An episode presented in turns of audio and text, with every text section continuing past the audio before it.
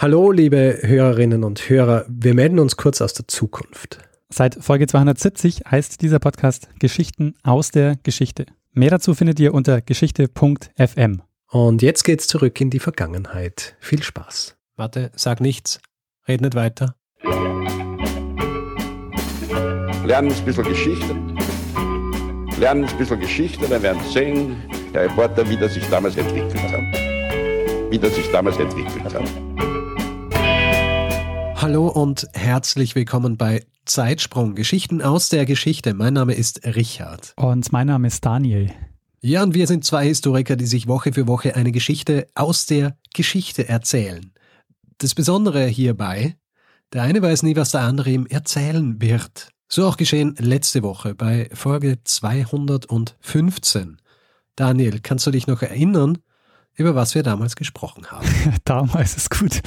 ähm, wir haben über einen Bären gesprochen, über Wojtek. Richtig. Und du wolltest uns, äh, der Gag ist schlecht, ne? Keinen Bären aufbinden. ja, stimmt. Äh, äh, aber äh, nein, ich habe dir und euch keinen Bären aufgebunden. Er hat tatsächlich existiert.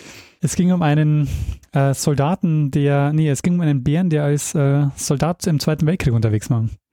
Richtig. Tja. Und jetzt ist die Frage, Daniel, nachdem ich letzte Woche eine Geschichte erzählt habe, ja. hast du äh, diese Woche eine Geschichte für mich bzw. unser Publikum mitgebracht? Äh, das habe ich. Und äh, wir springen diesmal mal wieder ins 19. Jahrhundert. Ach, 19. Jahrhundert. 19. The Jahrhundert. Gift that keeps on giving. Absolut. Und äh, ich beginne mal mit einer Frage. Und zwar, Napoleon, französischer Kaiser, ist ja vermutlich einer der bekanntesten äh, Personen in der Geschichte. Mhm. Und als er abdankt 1914, kommen in Frankreich erstmal wieder die Bourbonen an die Macht, nämlich Ludwig XVIII. Mhm. Nach einigen Jahrzehnten, also ab 1852, wird wieder ein Bonaparte Kaiser in Frankreich, nämlich Napoleon III., ein Neffe Napoleons, also der Sohn Mhm. seines Bruders. Also wir haben Napoleon, wir haben Napoleon III., aber hast du dich schon mal gefragt, was ist eigentlich mit Napoleon II.? Napoleon II. Hm, eine gute Frage. Weißt du was über ihn? Ich bin mir nicht sicher. äh, es gibt so viele unterschiedliche Napoleons. Deswegen, äh, weil es gibt ja auch noch diesen italienischen Napoleon. Naja, Ähm, ist es der? nee. Es, ist, äh, es geht wirklich der. um den Sohn Napoleons. Um welchen jetzt? Äh, er hat nur einen, äh, einen Sohn, der tatsächlich Thronerbe war. Äh, Was ist mit diesem österreichischen? Es ist der. Ah, verstehe. Du kennst ein bisschen die Geschichte. Also ähm, es gibt äh, tatsächlich nur einen, äh, einen Sohn äh, Napoleons, der tatsächlich auch ähm, Thronfolger werden sollte und genau um den wird es jetzt gehen. Also über ähm, Napoleon II., ähm, der tatsächlich formell auch mal ganz, ganz kurz an der Macht war. Mhm. Aber dazu äh, werden wir gleich kommen, äh, denn wir sprechen heute über das Leben von Napoleon II., der als König von Rom, als Napoleon François Joseph Charles geboren und als Franz Karl Herzog von Reichstadt gestorben ist. Ha, großartig. Und der fast sein komplettes Leben äh, letztendlich in Gefangenschaft verbracht hat, nämlich bei seinem Großvater, dem Habsburger Kaiser Franz I. Ha, Und äh, wir schauen uns äh, heute mal an, wie es dazu kam. Der Aiglon, so wird er nämlich auch genannt, der kleine Adler, äh, ist am 20. März 1811 in Paris auf die Welt gekommen. Und äh, zu der Zeit war Napoleon auf dem Höhepunkt seiner Macht. Also er hat Europa dominiert ähm, und ähm, hat zu dem Zeitpunkt in den Schlachten auch noch als unbesiegbar gegolten. Ähm, und so haben äh, Zeitgenossen auch beim Aiglon ähm, vom weltgeschichtlichen Kind gesprochen. Also die Erwartung war, dass Napoleon jetzt eine Dynastie aufbauen kann. Mhm. Das war zumindest auch Napoleons Hoffnung, weil es hat nämlich lange gedauert, bis äh, tatsächlich auch ein möglicher Thronfolger äh, geboren wurde. Napoleon war nämlich verheiratet mit äh, Josephine Beauharnais Mhm. und die beiden hatten äh, keine Kinder, also keine gemeinsamen Kinder. Sie hat zwei Kinder mit in die Ehe gebracht, die Napoleon auch adoptiert hat. Äh, ein Junge und ein Mädchen. Äh, Das Mädchen Hortense wird später die Mutter von Napoleon III. Mhm. 1804 ernennt sich dann äh, Napoleon zum Kaiser der Franzosen. Die Ehe bis dahin äh, kinderlos, aber nachdem er in der Zeit auch uneheliche Kinder gezeugt hat, ähm, war klar so, ähm, die Kinderlosigkeit liegt ähm, an seiner Frau, nicht an ihm. Und deshalb kam, kam er auf die Idee, nochmal zu heiraten und sich von Josephine Beauharnais scheiden zu lassen. Mhm. Sie darf den äh, Titel Kaiserin behalten, aber jetzt sind ähm, zwei Probleme zu lösen. Äh, nämlich zum einen die Frage, wen heiraten? Mhm. Und zum anderen, äh, wie sich scheiden lassen, weil im katholischen Kirchenrecht ist die Scheidung eigentlich nicht vorgesehen. Mhm. Und mit äh, Josephine Beauharnais äh, gab es eine zivile und eine kirchliche Trauung. Also da mussten sie irgendwie sich einen Weg überlegen. Und äh, was kann man in so einem Fall machen als Kaiser? Mhm. Naja, sich einfach drüber hinwegsetzen. Naja, nee, das, so einfach geht's nicht. Ähm, man kann beim Papst nachfragen. Mhm, okay. Der vielleicht nachfragen. irgendwas. Ja, man kann beim Papst nachfragen, ob der irgendwas deichseln kann. So ein, ähm, ein, Angebot machen, das er nicht ausschlagen kann. Das Problem ist allerdings, ähm, das war bei Napoleon keine gute Idee, weil ähm, der Papst war zu dem Zeitpunkt Pius VII. Und äh, Pius VII, der war nicht äh, gut auf den äh, Napoleon zu sprechen. Der hat nämlich im Exil gelebt und er war auch derjenige, der bei der Kaiserkrönung mitwirken musste. Mitwirken deshalb, weil es eigentlich eine Demütigung war für den Papst, ähm, weil Napoleon sich die Kaiserkrone selbst aufgesetzt hat und der Papst nur Statist war. Mhm. Hinzu kommt, dass der Napoleon dann den Kirchenstaat annektiert hat und den Papst als weltlichen Herrscher abgesetzt hat. Mhm. Und zum Kirchenstaat hast du ja auch mal eine Folge gemacht, nämlich Zeitsprung 165. Ah, dass du das so im Kopf hast. Naja, ich bin gut vorbereitet, Richard. Das war äh, Zeitsprung 165 Pius der Neunte und die kurzlebige Römische Republik von 1849. Mhm. Also ähm, der Punkt war, Napoleon konnte jetzt äh, den Pius nicht fragen, ob er ihm irgendwie in dieser, in dieser Beziehung hilft, weil sein Verhältnis zu Napoleon war einfach, ähm, also konnte kaum schlechter sein. Deshalb äh, wendet er sich an die Juristen und sagt, na, lasst euch mal was einfallen. Und die lassen sich auch was einfallen. Nämlich äh, die Juristen sagen, naja, es ist eigentlich ganz eindeutig, ähm, die Ziviltrauung, die wir durchgeführt, äh, die durchgeführt wurde 1796, die ist eigentlich ungültig, weil Napoleon hat die Zustimmung seiner Mutter nicht eingeholt. Hm. Und die kirchliche Trauung, die ist auch ungültig, weil da gab es keine Trauzeugen. Und aus dem Grund wird die Ehe für nichtig erklärt und der Weg war frei für eine neue Heirat. Sehr gut. Das heißt, du musst einfach nur entsprechende Anwälte haben. Genau, du musst, äh, du musst gute Argumente, weil. Die, die, die dir ein Schlupfloch finden. Und dann geht alles. Ähm, das sind natürlich nur vorgeschobene ähm, äh, Einwände, ist natürlich völlig klar. Aber das Problem ist eben, eben, bei der katholischen Kirche, du musst eigentlich die Ehe für nichtig erklären lassen. Hm. Also das war das eine Problem. Ne? Wie kann man ähm, die, die, die Ehescheidung durchbringen? Äh, durchbringen? Die, das zweite Problem war, äh, wen eigentlich heiraten? Und äh, nachdem die Fürstenhäuser mitbekommen haben, dass Napoleon auf der Suche nach einer neuen Frau ist, bringen die sich alle in Stellung, weil Napoleon war zu dem Zeitpunkt einfach der mächtigste ähm, Herrscher in Europa. Was für ein Jahr haben wir jetzt? Äh, wir haben jetzt das Jahr, also wo sich das anbahnt, 1809, 1810. Ah ja, um die Zeit herum, als er auch in Wien war mit Haspan. Ja, richtig, genau das ist, äh, genau das ist der Punkt, denn ähm, es bringen sich auch die Habsburger in Stellung. Und zwar ähm, Napoleon war ja mehr oder weniger der Erzfeind zu dem Zeitpunkt. Mhm. Die Situation war, ähm, war schlecht hat einige ähm, Schlachten gegen Napoleon schon verloren. 1805 ähm, die vernichtende Niederlage äh, bei der Schlacht, äh, in der Schlacht bei Austerlitz, die sogenannte Drei-Kaiser-Schlacht, wo auch der Zar beteiligt war, wo man als Allianz gegen Napoleon verloren hat.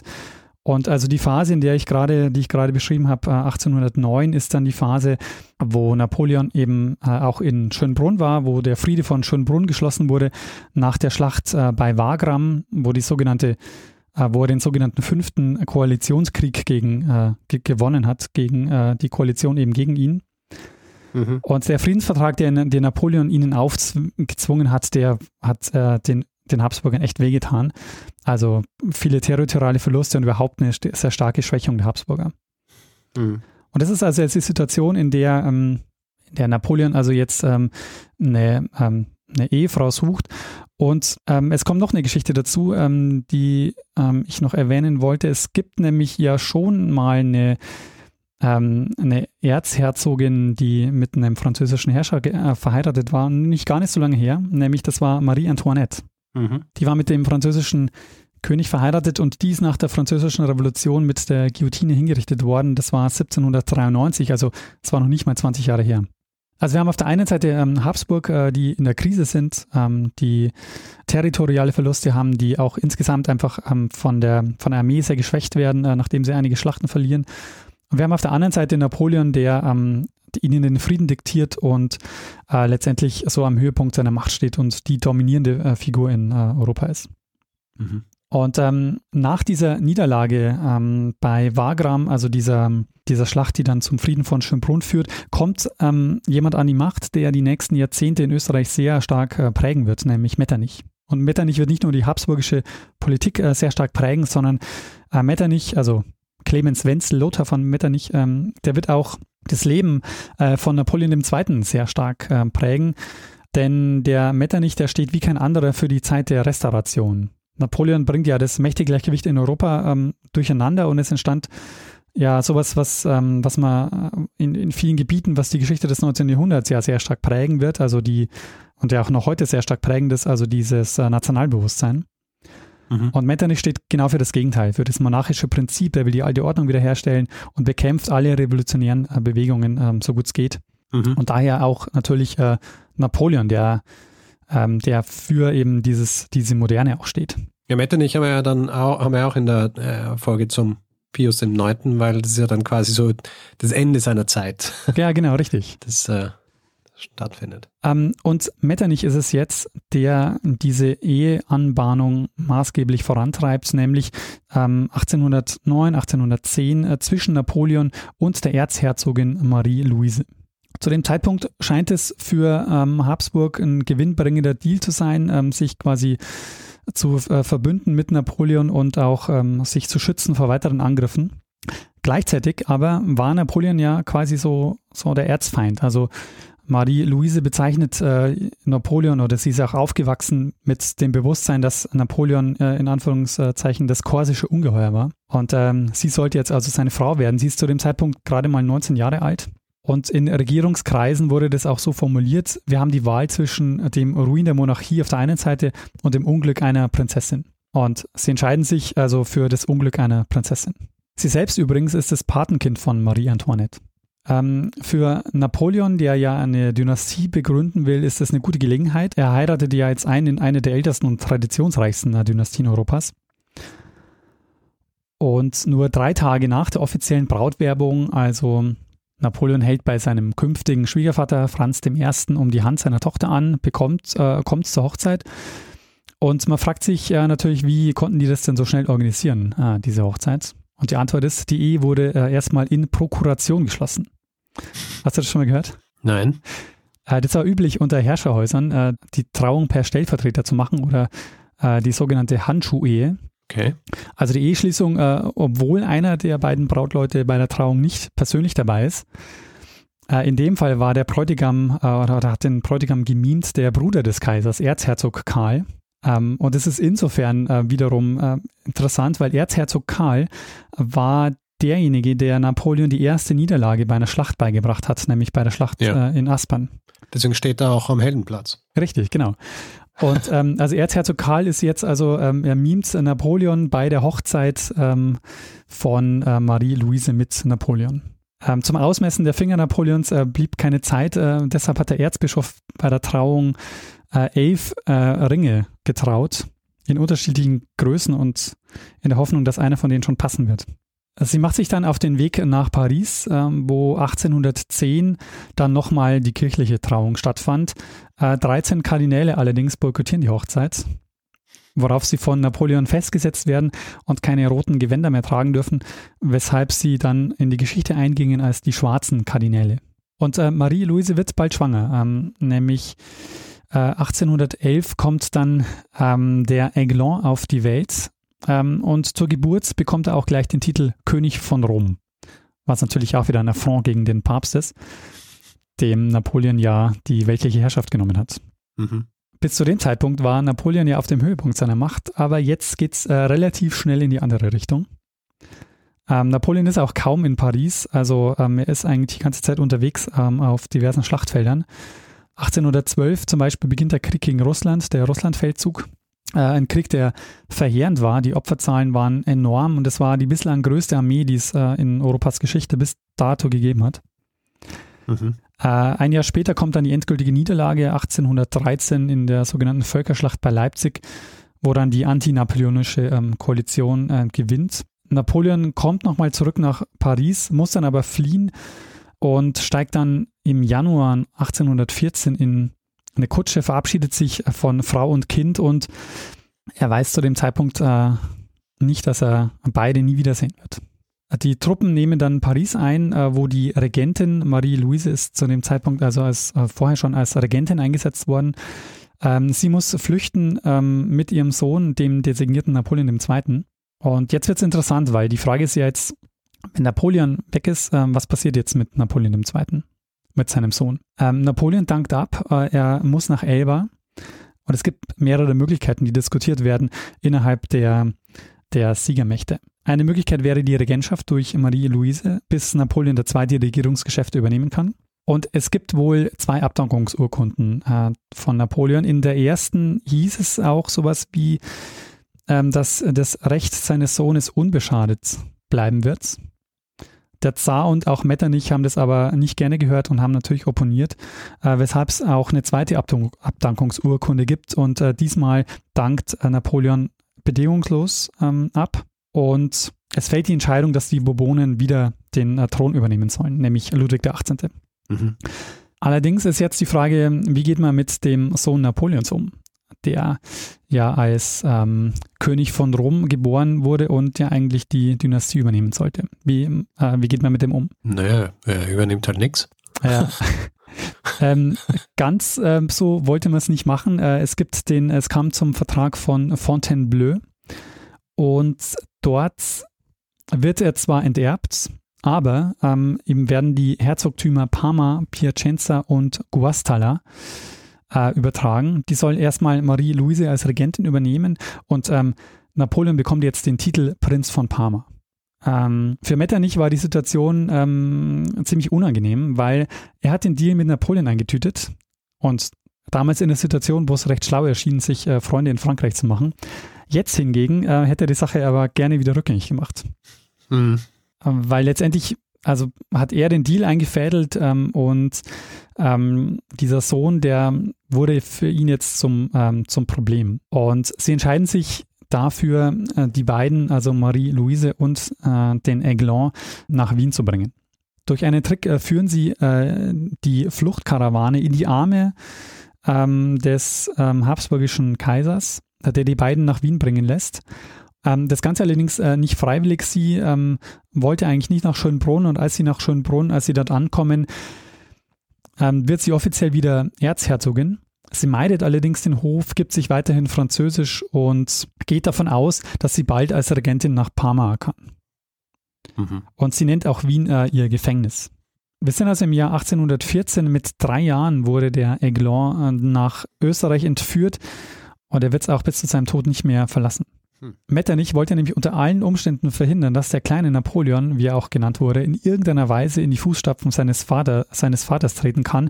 Und wie man sich vorstellen kann, hatte der ähm, allein der Name äh, Napoleon II. natürlich eine wahnsinnig große äh, Anziehungskraft an alle revolutionären mhm. Kräfte. Ja. Und die erste Gefahr, die musste dann auch kurz danach schon abgewehrt werden, nämlich Napoleon flieht aus Elba und, beginn, und es beginnt die Herrschaft der 100 Tage. Ähm, das Ganze findet während des äh, Wiener Kongresses statt, wo ja eigentlich Europa nach Napoleon, äh, nach Napoleon neu sortiert werden sollte. Und Napoleon erreicht Paris und versucht natürlich, Frau und Kind wieder zurückzuholen. Und die Reaktion in Wien ist, der Sohn wird in die Hofburg gebracht und der französische Hofstaat, den äh, Marie-Louise bis dahin noch hatte, der wird aufgelöst. Napoleon wird dann zum zweiten Mal entthront und nach der Niederlage von Waterloo, da hast du schon mal eine Folge dazu gemacht, eine sehr frühe Folge. Stimmt. wird er äh, diesmal ans andere Ende der Welt gebracht, nämlich nach St. Helena, wo er dann auch stirbt. Und ähm, nach der Niederlage von Waterloo ähm, proklamiert Napoleon seinen Sohn zum Kaiser, zum Prinz Imperial. Und ähm, er war nach der und er war nach der endgültigen Abdankung seines Vaters vom 22. Juni bis zum 7. Juli ähm, tatsächlich, ähm, also titularisch Kaiser der Franzosen Napoleon II. Hm. Für einige wenige Wochen, aber also ähm, faktisch war das vielleicht, aber es hatte äh, keinerlei Auswirkungen. Kurze Zeit später bekommt äh, Ludwig XVIII. eine zweite Chance. Er kommt wieder zurück auf den Thron und äh, damit äh, hat sich dieses äh, kurze Zwischenspiel wieder erledigt. Und äh, die Bourbonen legen auch nach. 1816 wird allen Mitgliedern der Bonaparte-Familie für immer ähm, die Einreise nach äh, Frankreich verwehrt. Wer also ähm, als Bonaparte Frankreich betritt, ähm, muss mit der Todesstrafe rechnen. Und ich habe es ja schon so ein bisschen angedeutet. Ähm, diese Machthaber, die zu dem Zeitpunkt da verhandeln, die haben Angst vor diesem Napoleon II. Die, äh, das, äh, die nennen ihn auch das weltgeschichtliche Kind. Der Name äh, ist einfach so groß, ähm, dass sie einfach Angst haben, was passiert, wenn der tatsächlich mal wieder an die Macht, wenn er tatsächlich an die Macht käme. Mhm. Und deshalb beginnt Metternich jetzt, ähm, wie es in einem Text heißt, den ich gelesen habe, mit einer Umerziehung. Die Mutter muss auf den Kaiserinnentitel verzichten, um das Herzogtum Parma als Regentin regieren zu dürfen. Das macht sie auch. Ähm, sie geht äh, 1816 nach Parma, aber sie darf ihren Sohn nicht mitnehmen. Mhm. Der Sohn wird jetzt äh, quasi umerzogen in, ähm, wird jetzt umerzogen in Wien. Er bekommt die besten Lehrer, die sein Großvater organisieren kann. Und da sein Großvater der Kaiser ist, äh, kann er die besten und teuersten Lehrer organisieren. Und äh, der verantwortliche Erzieher sagt dann auch diesen Satz, es ist nötig, alles auszumerzen, was ihn an seine bisherige Existenz erinnert. Und so wird aus dem Napoleon François Joseph Charles der Franz Josef Karl. Und äh, eine Geschichte aus dem Wiener Kongress ist allerdings noch offen, nämlich im Artikel 99 wurde dem, äh, dem Aiglon ja das Herzogtum Parma zugeteilt. Mhm. Aber offen war noch die Frage, ob er auch einen Erbanspruch haben sollte. Das wollte nämlich äh, vor allen Dingen Metternich verhindern. Das Credo war, kein Bonaparte darf jemals irgendwo in Europa mal wieder als regierender Fürst auftreten. Und die Idee war, oder das, was sich dann auch durchsetzt, dass Marie, dass nach Marie-Louises Tod Parma an die spanischen Bourbonen übergehen soll und eben nicht an äh, ihren Sohn. Sie wurde auf dem Thron akzeptiert, weil sie war ja wieder Erzherzogin, das heißt, sie konnte mal wieder als Habsburgerin verkaufen. Äh, ihren Sohn allerdings, der war zu sehr ähm, mit dem Namen Napoleon verbunden, dass man das ähm, auf jeden Fall verhindern wollte. Also kein Bonaparte, ähm, sagt Metternich, soll jemals wieder einen Thron besteigen. Mhm. Und sie haben sich dann eine andere Lösung überlegt, nämlich eine Ansammlung von Kleinstterritorien in Böhmen wurde äh, zum Herzogtum Reichsstadt gemacht. Reichstadt ist eine Stadt, die heute äh, Zakupi heißt. Und dieses Herzogtum Reichstadt wird also jetzt dem Aiglon übertragen und er wird Herzog von Reichstadt. Ist aber nie in Reichstadt gewesen, also er wird auch Reichstadt nie betreten. Okay. Äh, Metternich hat also damit sein Ziel erreicht. Also in dem Moment, äh, wo Marie-Louise und Napoleon II. nicht mehr leben, erinnert nichts mehr an diese ähm, Heirat, diese österreichische Heirat mit ähm, Napoleon. Mhm. Und der Aiglon stirbt auch sehr, sehr früh mit 21 Jahren am 22. Juli 1832 äh, in Wien. Und es heißt, dass die Herzogin von Parma, also seine Mutter, sich in den nächsten Jahren nicht besonders äh, viel um ihn kümmert. Äh, in diesen Jahren von 1816, wo sie nach Parma geht, bis 1830 schafft sie es nur äh, sechsmal nach Wien. Das siebte Mal dann auf dem Totenbett. Mhm. Ähm, er ist an Tuberkulose gestorben und er war letztlich ge politisch Gefangener, ähm, auch wenn er am Hof gelebt hat und häufig beim Kaiser war, also seinem Opa, mit dem er sich äh, offensichtlich sehr gut verstanden hat. Ähm, er war auch auf Jagd mit dabei und so, also er hat da ähm, schon gelebt, als wäre er Teil des Hofes, aber er war eben nicht frei. Ähm, er war nie mhm. in Parma bei seiner Mutter und wurde eben auf Schritt und Tritt beobachtet. Auch deshalb, weil man befürchtet hat, dass er ähm, entführt wird äh, von Bonapartisten ähm, zum Beispiel. Ähm, und es gab auch tatsächlich Pläne von Bonapartisten, äh, ihn zu entführen. Und gerade auch nachdem äh, die Bourbonen wieder aus Paris verjagt wurden, nämlich 1830, wo die nächste Gelegenheit quasi gewesen wäre, dass er doch wieder an die Macht kommt. Ähm, es wurde dann auch entschieden, dass er keine kirchliche Laufbahn einschlagen muss, was auch ähm, länger diskutiert wurde, sondern er hat tatsächlich auch eine militärische Laufbahn eingeschlagen. Er wurde dann Offizier, 1830 auch Major eines Infanterieregiments und am Ende ähm, zum Oberstleutnant ernannt. Und Bilder aus der Zeit, die zeigen ihn auch in K&K-Uniform.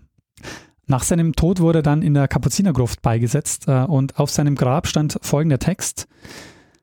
dem ewigen Gedächtnisse des Josef Karl Franz Herzogs von Reichstadt, Sohnes Napoleons, des Kaisers der Franzosen und der Erzherzogin Marie-Louise von Österreich, geboren zu Paris am 20. März 1811, in der Wiege mit dem Titel König von Rom begrüßt, ausgestattet mit allen Vorzügen des Geistes und des Körpers, mit herrlicher Gestalt, mit edler Jugend im Antlitz, mit seltener Anmut der Sprache, erlag er dem schmerzlichen Tode im Kaiserschlosse zu Schönbrunn bei Wien am 22. Juli 1832.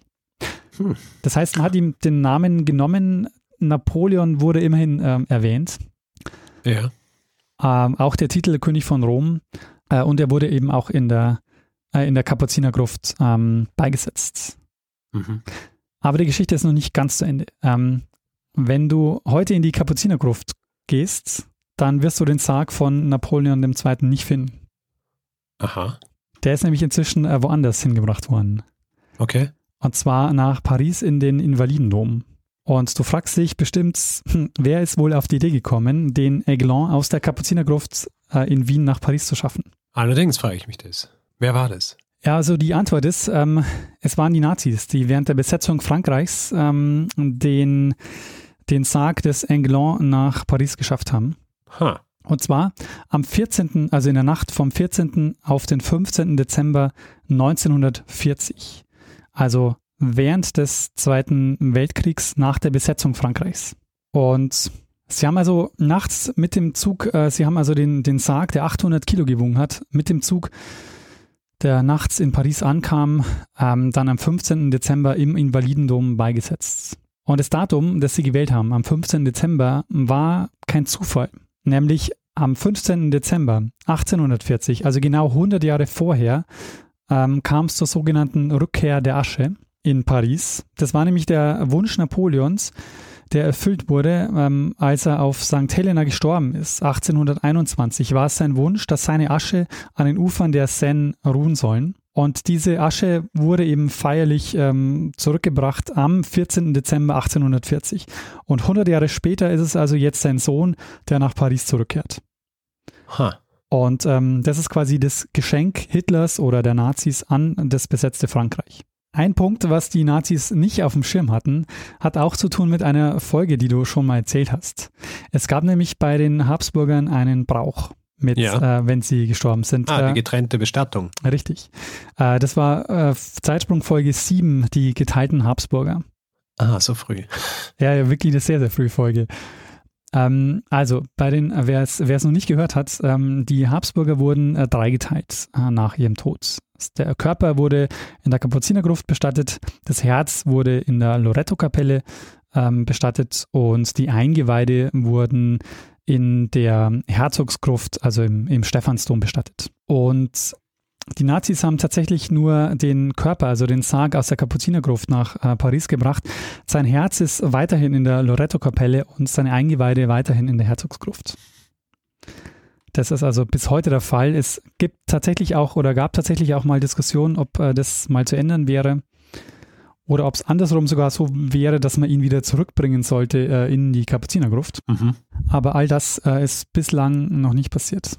Ja, Richard, und das war meine Geschichte von Napoleon II., der als König von Rom geboren wurde, äh, als sein Vater Napoleon I. auf dem Höhepunkt seiner Macht war, der dann sein Leben als Gefangener in Schönbrunn verbracht hat und als Napoleon Franz Josef Karl Bonaparte Herzog von Reichstadt geboren ist. Ähm, Ausartig. Ja, und vor dem die Reaktionären wie Metternich äh, während ihres ganzen, ganzen Lebens Angst hatten, dass er quasi zu einer großen Figur werden könnte. Tja, und äh, er wurde es nicht. genau. Sondern er ah. sehr tragische Figur ähm, geblieben bis zu seinem Tod. Ja, eine ähm, sehr spannende Geschichte. Ähm, auch so an Napoleon, also auch so einer, eben der Napoleon, von dem man wahrscheinlich am wenigsten weiß. Ja, genau, der Napoleon, der ähm, auch am wenigsten Einfluss hatte und der ja auch ähm, aus der Geschichte von Metternich quasi getilgt werden sollte. Ja. Ja, das ist, ähm, das ist sehr spannend. Weißt du, warum ich ihn ähm, ein bisschen im Kopf gehabt habe? Nee. Weil ich vor, ich weiß nicht, wahrscheinlich vor vier Jahren oder so, war ich mal im Kunsthistorischen Museum. Ja. Und dann hat so aus ich weiß nicht, ob es in der Schatzkammer war ähm, oder in der Kunstkammer. Auf jeden Fall hat's, ist ausgestellt gewesen so ein, so ein Reiseset, ein goldenes. Ja. Ähm, wo unter anderem auch so äh, Zeug dabei war für einen Einlauf. Ja? Und da ist dabei gestanden, dass es dem, ähm, dass es dem Napoleon Franz Bonaparte gehört hat. Ah. Und da habe ich das, äh, deswegen war es mal, und ähm, ich glaube, ich habe es mir sogar als äh, Idee aufgeschrieben, dass sie was über ihn machen will.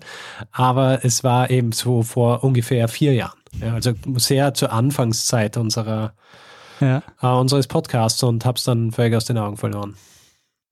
Aber das wäre schon interessant gewesen, was passiert äh, wäre, wenn er noch länger gelebt hat.